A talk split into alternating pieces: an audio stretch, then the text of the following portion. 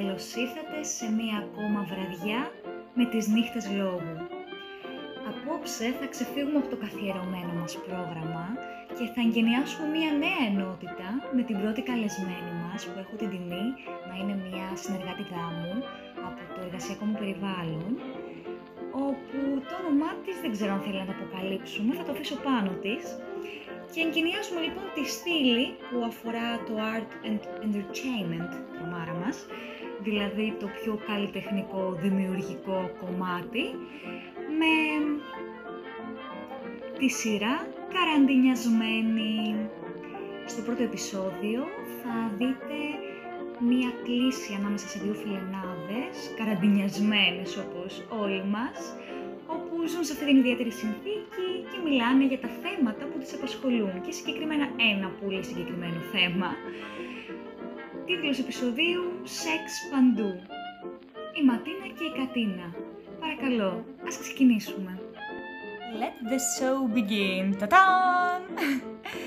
Η Ματίνα και η Κατίνα λοιπόν. Ακούγεται ήχος κλήσης. Παίρνω μες στο βράδυ, στο σκοτάδι, μα κανένα αγάπη σημάδι. Το σηκώνει η Ματίνα. Ματίνα. Ναι. Έλα φιλινάδα, έχω νέα να σου πω. Αχ, τι νέα έχεις πάλι, Μωρή, με έχεις πρίξει πια. Με αυτή την καραντίνα όλη μέρα μέσα έχω τρελαθεί. Εγώ να δεις πως έχω τρελαθεί. Βλέπω παντού σεξ, σεξ, σεξ. Τι εννοείς; Στην τηλεόραση θες, στα βίντεο κλιπ θες, στα social θες. Ε, δεν μπορώ πλέον. Έχω κι εγώ τη στέρησή μου η γυναίκα. Με στην καραντίνα, καταλαβαίνεις. Ναι, καλά, η καραντίνα σου φταίει εσένα για τη στέρηση. Αϊ, μωρή από εδώ. Αλλά εντάξει, να σου πω και το άλλο. Ε, ξέρεις τώρα σκέφτομαι ότι σεξ, σεξ, σεξ, δηλαδή είναι και λίγο υπερεκτιμημένο το ρημάδι. Υπάρχουν και άλλα πράγματα σε αυτή τη ζωή εκτός από το σεξ. Ε, τι έχεις να πεις εσύ γι' αυτό; Το που έχω να πω είναι πως μάλλον δεν κάνεις καλό σεξ. Άντε καλή από εδώ, μια χαρά σεξ κάνω. Δεν φταίει αυτό αγαπητή μου, απλώς να για μας τους πιο εκλεπτισμένους. Υπάρχουν και άλλα πράγματα σε αυτόν τον κόσμο, δεν στρέφονται πια όλα γύρω από αυτό το σεξ. Καλέ, έκλεισε. Καλέ, γιατί δεν μιλάς; Επαναλαμβάνω, δεν έχεις κάνει καλό σεξ στη ζωή σου. Γιατί το σεξ είναι μια ανάγκη, μια απόλαυση, μια ευχαρίστηση. Εγώ δεν μπορώ χωρίς σεξ. Δεν γίνεται να περάσει μία εβδομάδα και να μην κάνω σεξ. Θα, θα πάθω κάτι. Άντε μωρή που άμα δεν κάνεις μια εβδομάδα σεξ θα πάθεις κάτι. Δηλαδή πώς θες να πεις ότι κάνεις σεξ, δηλαδή τώρα μες στην καραντίνα θες να μου πεις πως κάνεις σεξ; Μα φυσικά και κάνω σεξ. Με ποιο κάνεις σεξ; Κάνω μόνη μου. Κάνεις μόνη σου; Μα τι είναι αυτά που λες μωρή; Πλάκα κάνω. Ε, δεν κάνω μόνη μου. Φωνάζω το γείτονα. Α, φωνάζεις το γείτονα, ε, βέβαια, εσύ είσαι τυχερή. Μένεις σε μεγάλη πολυκατοικία με ένα σωρό διαμερίσματα. Να, οι γείτονες. Ενώ εγώ πρόκοψα. Ήρθα εδώ σε αυτή τη μονοκατοικία, στην άκρη του κόσμου είπα να το παίξω αποκέντρωση, έτσι να απομονωθώ, στα σεξοχάς. Γύρισε στη φύση σου, λέει μετά. Να καλοπεράσεις, ε. Και, να τα τώρα, είμαι εδώ, στην απομόνωση και το σεξ, που δεν με νοιάζει κιόλας, αλλά, να, δεν δεν μπορώ τώρα, δηλαδή, δεν γίνεται. Τα έχεις παίξει τελείως εσύ, μου φαίνεται. Α, δεν τα έχω παίξει. Απλώς να καταλαβαίνεις. Δεν καταλαβαίνω είναι η αλήθεια. Αλλά έχω να σου πω να ηρεμήσεις. Ε, και άμα θέλεις, μπορείς να έρθεις για το σουκού εδώ να το περάσουμε μαζί. Και άμα θέλεις να γνωρίσεις και κανένα γείτονα. Τόσους έχω. Ε, κάποιος θα σ' αρέσει.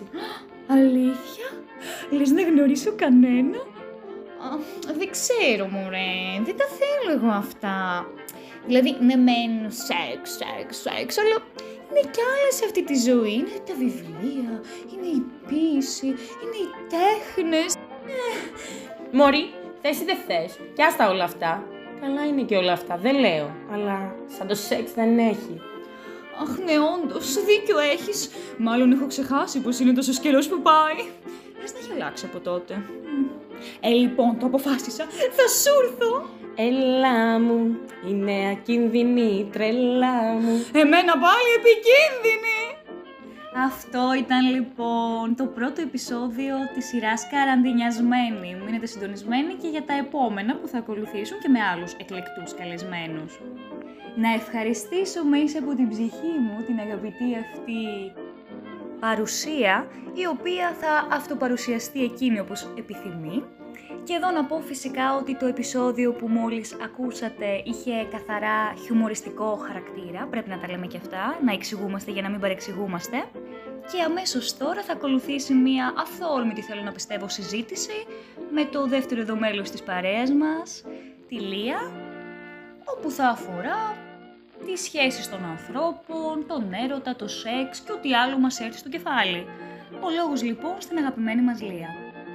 Λοιπόν, να συστηθώ κι εγώ, η Μιλία, στο ρόλο της Ματίνας. Μου δώσε την ευκαιρία εδώ η αγαπητή μου συνάδελφος από τη δουλειά μου, τον ίδιο τον εργασιακό χώρο και τώρα θα κάνουμε μια συζήτηση συζητήσεις που κάνουμε και στον εργασιακό χώρο, είτε στις παρέες μας, είτε στις αναστροφές μας με διάφορους ανθρώπους και αφορά κυρίως το κομμάτι των σχέσεων που μάλλον μας απασχολεί πάρα πολύ όλους μας. Αυτό έχω καταλάβει τον τελευταίο καιρό. Ισχύει και εγώ αυτό βλέπω ότι μπορεί να έχουμε χίλια δύο θέματα που να είναι ίσως και πιο σοβαρά καμιά φορά από τις σχέσεις και πάντοτε οι συζητήσεις θα καταλήξουν στον κομμενικό. Ίσως είναι αυτό το πράγμα το οποίο θεωρούμε κατά κάποιο τρόπο ότι μερικές φορές μας γεμίζει, άλλες φορές ότι ολοκληρωνόμαστε, πιστεύουμε, σαν άνθρωποι μέσα από αυτό το κομμάτι, μέσα από τη σύνδεσή μας με άλλους ανθρώπους. Ναι, που δεν αφορά απαραίτητα και μόνο τον ερωτικό σύντροφο, με τις Όχι, σχέσεις. γιατί Μπορεί να είναι και φιλική μία σχέση. Βέβαια, η σύνδεση μας Είναι η ενδιαφέρει. συναναστροφή, η χημεία, η οικειότητα που μπορεί να σου βγάλει ένας άνθρωπος. Είναι πράγματα τα οποία ναι, μας απασχολούν σε μεγάλο βαθμό. Και είναι και φυσιολογικό. Είναι ανθρώπινο, είμαστε άνθρωποι, είμαστε κοινωνικά όντα. Οπότε δεν μπορούμε να ζούμε κατά μόνας. Χρειαζόμαστε τους άλλους ανθρώπους. Δεν μπορούμε να είμαστε μόνοι μας. Δεν είναι ότι υπάρχει ο κανόνας του μισού. Υπάρχει το ολόκληρο. Δεν πιστεύω σε όλο αυτό που έλεγε η μυθολογία ότι υπάρχει ο Δίας χώρισε τους ανθρώπους γιατί τους φοβόταν. Γιατί ήταν ισχυροί. Και έπρεπε έτσι τα δύο μισά πάντοτε να ψάχνουν ο ένας τον άλλο για να ολοκληρωθούν. Α, το ξέρεις, ε, μπράβο. Είναι ο μύθος του Πλάτωνα, νομίζω, για τον έρωτα. Τον Ακριβώς. πλατωνικό έρωτα. ο πλατωνικός έρωτας, αλλά δεν είναι κάτι το οποίο μπορούμε να πούμε ότι θα πρέπει να το ακολουθήσουμε σαν γνώμονα στη ζωή μας και να ψάχνουμε συνεχώς να ολοκληρωθούμε μέσα από έναν άλλον άνθρωπο. Συμφωνώ πολύ και εγώ πιο παλιά μου και κάθετη σε αυτού του τύπου ότι εννοείται ότι είμαστε ολοκληρωμένοι άνθρωποι και προσωπικότητες και δεν αναζητάμε το άλλο μας μισό, αλλά έναν άνθρωπο να συνεπάρξουμε και να βαδίσουμε μαζί, που το πιστεύω. Απλά αυτό που συνειδητοποιώ τελευταία είναι ότι δεν είμαστε μισά, αλλά όταν δεν βρεθούμε σε μια σχέση που να μας προσφέρει την ελευθερία του να είμαστε ο εαυτός μας και να συνδεθούμε ουσιαστικά με έναν άλλον άνθρωπο, νιώθω ότι κάτι λείπει από τη ζωή μας. Μπορείς να προσφέρεις όταν βρεις αυτό, όταν έχεις αρχικά αναζητήσει τον εαυτό σου. Όταν τον ψάξεις ουσιαστικά, έχεις αντιμετωπίσει το βαθύτερο εγώ σου, τα προβλήματά σου, όταν έχεις μάθει να λύνεις πράγματα και αν όχι να τα λύνεις, τουλάχιστον να τα βλέπεις. Να μπορείς να πηγαίνεις στον καθρέφτη, να βλέπεις το πρόσωπό σου, να το βλέπεις με τις πληγές του, με τα λάθη του παρελθόντος και ποτέ όμως να μην τον κατηγορήσεις. Ίσα ίσα να μάθεις να αγαπάς όλα αυτά που έχεις περάσει, να μπορείς να τα αγκαλιάσεις και να πορευτείς στη ζωή σου. Λύσεις μπορεί να μην βρεις, μπορεί να μην βρούμε γενικά λύσεις πιστεύω σε πολλά θέματα που αφορούν τη ζωή μας. Ακριβώς έτσι είναι, συμφωνώ και μάλιστα νιώθω ότι αν δεν τα έχουμε λύσει, δεν τα έχουμε λύσει, δεν έχουμε ασχοληθεί με τον εαυτό μας και να φτιάξουμε όσο γίνεται τα πιο τροτά μας σημεία και να τα αποδεχτούμε σε πρώτη φάση, δεν θα μπορέσουμε να δώσουμε ουσιαστικά και σε μια άλλη σχέση, γιατί μπορεί να, ε, να βάλουμε τόσες πολλές προσδοκίες σε αυτήν, να θεωρούμε τον άλλον άνθρωπο από κούμπι, να του προσθέσουμε ένα βάρος που δεν χρειάζεται να το έχει, γιατί στην ουσία θα καταστραφεί και η ίδια η σχέση. Ακριβώς. Συμφωνώ απόλυτα σε αυτό και δεν χρειάζεται να έχεις επιθυμίες οι οποίες αργότερα γίνονται προσδοκίες. Πρέπει απλά να αφήσεις τα πράγματα να ακολουθήσουν μια ομαλή πορεία. Να θέλεις να γνωρίσεις ουσιαστικά τον άλλον. Αρχικά όμως όλα αυτά ξεκινούν από τον εαυτό μας. Πρέπει να μάθουμε τον εαυτό μας και να τον αναγνωρίζουμε. Εκεί είναι πιστεύω το μεγάλο λάθος που γίνεται στις σχέσεις. Όλοι μένουμε σε ένα first level, σε μια επιφάνεια, χωρίς να ψάχνουμε την ουσία, χωρίς να έχουμε ψάξει και εμείς οι ίδιοι το τι θέλουμε. Και αν δεν ξέρεις τι θέλεις, τουλάχιστον να ξέρεις τι δεν θέλεις και να το διώχνεις από τη ζωή σου. Να διώχνεις την τοξικότητα, να διώχνεις ανθρώπους οι οποίοι μόνο κακό μπορούν να κάνουν και όχι καλό. Αυτό που πρέπει να αναζητάμε πάντα είναι το καλό στη ζωή μας και να μπορούμε και εμείς να το προσφέρουμε. Οκ, όλα αυτά μπορεί να ακούγονται θεωρίες, αλλά το θέμα είναι πόσο μπορούμε να αποδεχτούμε αυτό που είμαστε και να περάσουμε από τη θεωρία στην πράξη και να το κάνουμε στην καθημερινότητά μας, από το πιο μικρό πράγμα, από τους ανθρώπους που έχουμε δίπλα μας, αρχικά από την οικογένειά μας, από τους φίλους μας, ώστε να μπορούμε να περάσουμε και σε μία σχέση και να περάσουμε υγιείς και να δημιουργήσουμε όμορφα συναισθήματα, τα οποία ναι, μπορεί να χρειάζονται χρόνος για να δημιουργηθούν, να χρειάζεται γερά θεμέλια, γιατί μια σχέση δεν είναι επιπόλαιη, δεν μπορείς να βασιστείς σε μια εμφάνιση πρέπει να βασιστεί σε πράγματα πιο ουσιαστικά. Ή μόνο στο σεξ, όπως ε, θίγουμε και με ένα ηρωνικό τρόπο και στο. Αυτό ακριβώς. Στο επεισοδιάκι μας. Το σεξ είναι πάρα πολύ εύκολο να το βρεις, ειδικά στις μέρες μας, λόγω των social media, οι συναναστροφές με τους ανθρώπους και οι επιλογές που έχουμε βασίζονται κυρίως στην εικόνα και είναι πάρα πολύ εύκολο να επιλέξεις τον εντός εισαγωγικών μελλοντικό σου σύντροφο με βάση μια εικόνα που παρουσιάζει. Το θέμα δεν είναι να το, να το δεις με μια εικόνα πρέπει να το αναζητήσεις πραγματικά αυτόν τον άνθρωπο, να το γνωρίσεις, να σε ενδιαφέρει, να μάθεις τα θέλω του, τις ασχολίες του, να βλέπεις έναν άνθρωπο ο οποίος είναι ολοκληρωμένος, έχει τη ζωή του και ζει μέσα από πράγματα και είναι γεμάτος με αυτά που κάνει. Αυτό είναι το πιο βασικό και να νιώθεις και εσύ γεμάτος. Και όταν δύο άνθρωποι οι οποίοι είναι γεμάτοι και ευχαριστημένοι με αυτά που έχουν πραγματικά, ίσως είναι η καλύτερη επαφή και η καλύτερη σύνδεση που μπορεί να δημιουργήσει μια όμορφη και υγιή σχέση. Αυτό είναι το πιο σημαντικό πόσο σωστά πραγματικά όλα αυτά που λες και πόσο δρόμο θέλει κανείς για να καταλήξει να τα βλέπει έτσι τα πράγματα, γιατί δεν μας τα μαθαίνει και κανείς, είναι αλήθεια, ε, σε σχέση με τις σχέσεις, πώς θα όχι θα πρέπει πάλι, πώς θα ήταν πιο λειτουργικό να είμαστε στις σχέσεις και πρώτα, όπως λες, να έχουμε αναζητήσει τον εαυτό μας, ποιοι είμαστε, για να ξέρουμε όσο το δυνατόν περισσότερο τι θέλουμε και τι δεν θέλουμε, για να μας είναι πιο εύκολες οι επιλογές μας. Και να πω και το άλλο, σεβαστό για όποιον θέλει να μείνει σε αυτό το first level, όπως λες, στο σεξ, στην εικόνα, OK, okay, απλώς καταρχάς να είναι ξεκάθαρος με τους γύρω του, δηλαδή αν ψάχνει για κάτι συγκυριακό, που να έχει ημερομηνία λήξης και το ξέρει εξ αρχής, γιατί είναι σε μια τέτοια φάση. Μπορεί να έχει χωρίσει, μπορεί για χίλιους δύο λόγους ή να είναι έτσι, έτσι να λειτουργεί, σαν εργένης εντός εισαγωγικών. Ο καθένας ας είναι όπως θέλει. Αν είναι ξεκάθαρος όμως με τους άλλους και τους δείχνει με τη στάση του, αλλά και με τα λόγια του, γιατί κάποιοι άνθρωποι δεν διαβάζουν τα υποσυνείδητα μηνύματα, ας πούμε, που μπορεί ο άλλος να υπονοήσει. Θέλουν ξεκάθαρα και καλό θα ήταν να είμαστε όσο το δυνατόν πιο ειλικρινείς γίνεται για να μην γίνονται παρεξηγήσεις και να πληγώνονται άνθρωποι. Αν είσαι σε φάση που δεν θέλεις κάτι παραπάνω, σεβαστό απολύτως, αλλά αυτό που δεν είναι σεβαστό για μένα είναι του να εκμεταλλεύεσαι εντός εισαγωγικών των άλλων για να πάρεις αυτό που θέλεις, να του υπόσχεσαι μεταξωτέ καρδέλες και ένα παραμύθι, να τον βάλεις μέσα μέσα σε ένα τρυπάκι, να σε εμπιστευτεί, να αφαιθεί και μετά να του πεις: Φίλε, εντάξει, δεν ήμουν έτοιμος, ε, επένδυσες πολύ γρήγορα σε μένα, γιατί δέθηκες; Ε, δεν σου υποσχέθηκα ποτέ τίποτα. Ενώ με τη στάση του και τον τρόπο του μέχρι να πάρει αυτό που θέλει, να σου έχει δείξει το ακριβώς αντίθετο και να νιώθεις ότι είσαι λίγο παρανοϊκός και ότι είσαι πολύ ρομαντικός για την εποχή. Όχι, δεν είσαι εσύ τρελός. Οι άνθρωποι πολλές φορές απλά λειτουργούν με βάση το συμφέρον τους και αυτό που θέλουν να πάρουν από σένα. Οπότε και προτροπή προς εκείνους που το κάνουν να είναι ξεκάθαροι και ας μην πάρουν κατευθείαν το σεξ, θα το πάρουν από εκείνους που θέλουν σεξ. Γιατί υπάρχουν και αυτοί οι άνθρωποι και μπράβο τους και ο καθένας ό,τι θέλει. Και προτροπή επίσης από την άλλη πλευρά σε εκείνους τους ανθρώπους οι οποίοι μπορεί να μην έχουν ε, την τόση εμπειρία, στο πούμε, πάνω σε αυτό το τομέα και να μην αναγνωρίζουν αμέσως ότι ξέρεις αυτός, μήπως θέλει να μου πει και κάτι άλλο και είναι πιο καλοπροαίρετη να σου το πω. Δεν πάει εκεί ο νους τους και είναι σε φάση ότι για να μου λέει αυτό, μάλλον το εννοεί. Όχι, να είστε επιφυλακτικοί. Μην βιαστείτε να δοθείτε στον άλλο κατευθείαν με το τι θα σας πει. Μπορεί και εκείνος να μην το κάνει απαραίτητα για να σε εκμεταλλευτεί. Μπορεί να είναι σε σύγχυση, μπερδεμένος, να μην ξέρει τι θέλει. Όμως, για να είσαι εσύ OK, δώσε χρόνο στον εαυτό σου να γνωρίσεις τον άλλο και να είναι όντως επιλογή σου. Αν δεν θέλεις απλά το σεξ. Αν θέλεις απλά το σεξ, απλά κάνε σεξ και περάστε τέλεια και μετά ξεχάστε το και πηγαίνετε παρακάτω. Εντάξει, όλοι οι άνθρωποι λένε ότι θέλουμε την αλήθεια. Το θέμα είναι ότι μερικές φορές δεν μπορούμε να αντέξουμε την αλήθεια, την τόση αλήθεια τους ανθρώπους και την απόλυτη ειλικρίνεια.